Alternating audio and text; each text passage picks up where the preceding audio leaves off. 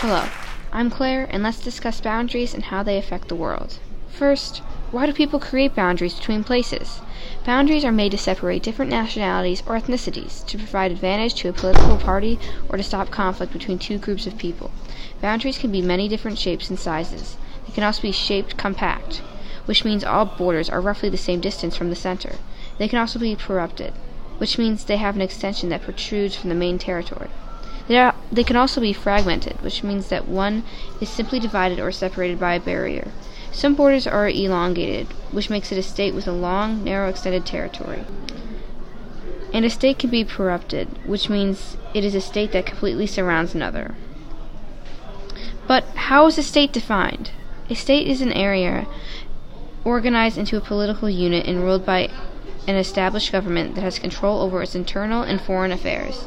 These boundaries are defined by a legal document such as a treaty that divides an entity from another. This entity can range from a country to a single plot of real estate. This info all stated so far has been found from my classroom notes and the state shaped slides.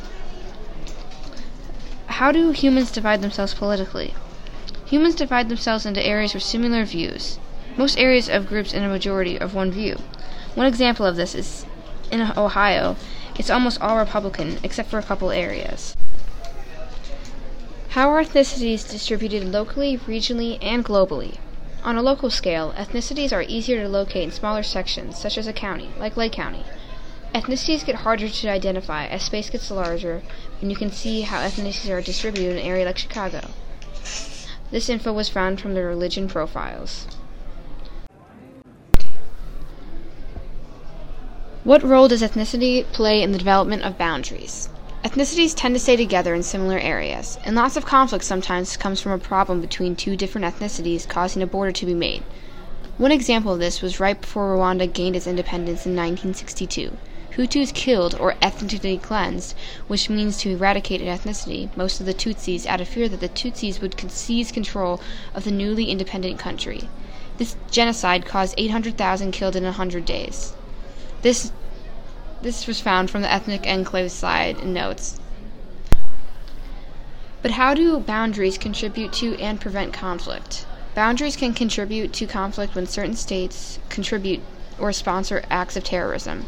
This means that this boundary was providing a sanctuary for terrorists wanted by other countries, supplying weapons, money, and intelligence to terrorists, and or planning attacks using terrorists.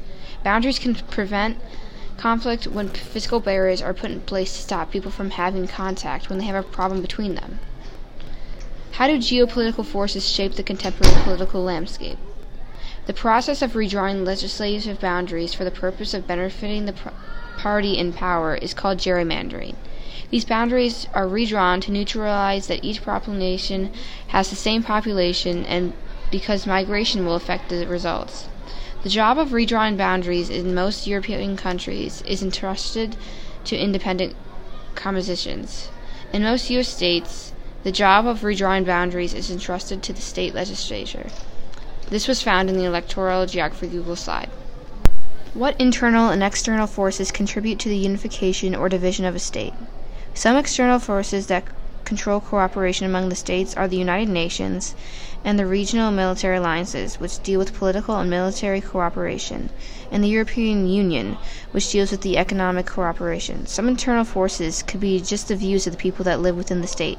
Conflicts could occur from the religion or something like political views. This was found from the state to state cooperation worksheet. The takeaway from this podcast is that the way a state is shaped or the size of it can help determine what types of people live within it, or the amount or ethnicities can affect if the conflict occurs. Thank you so, so much for listening to my podcast.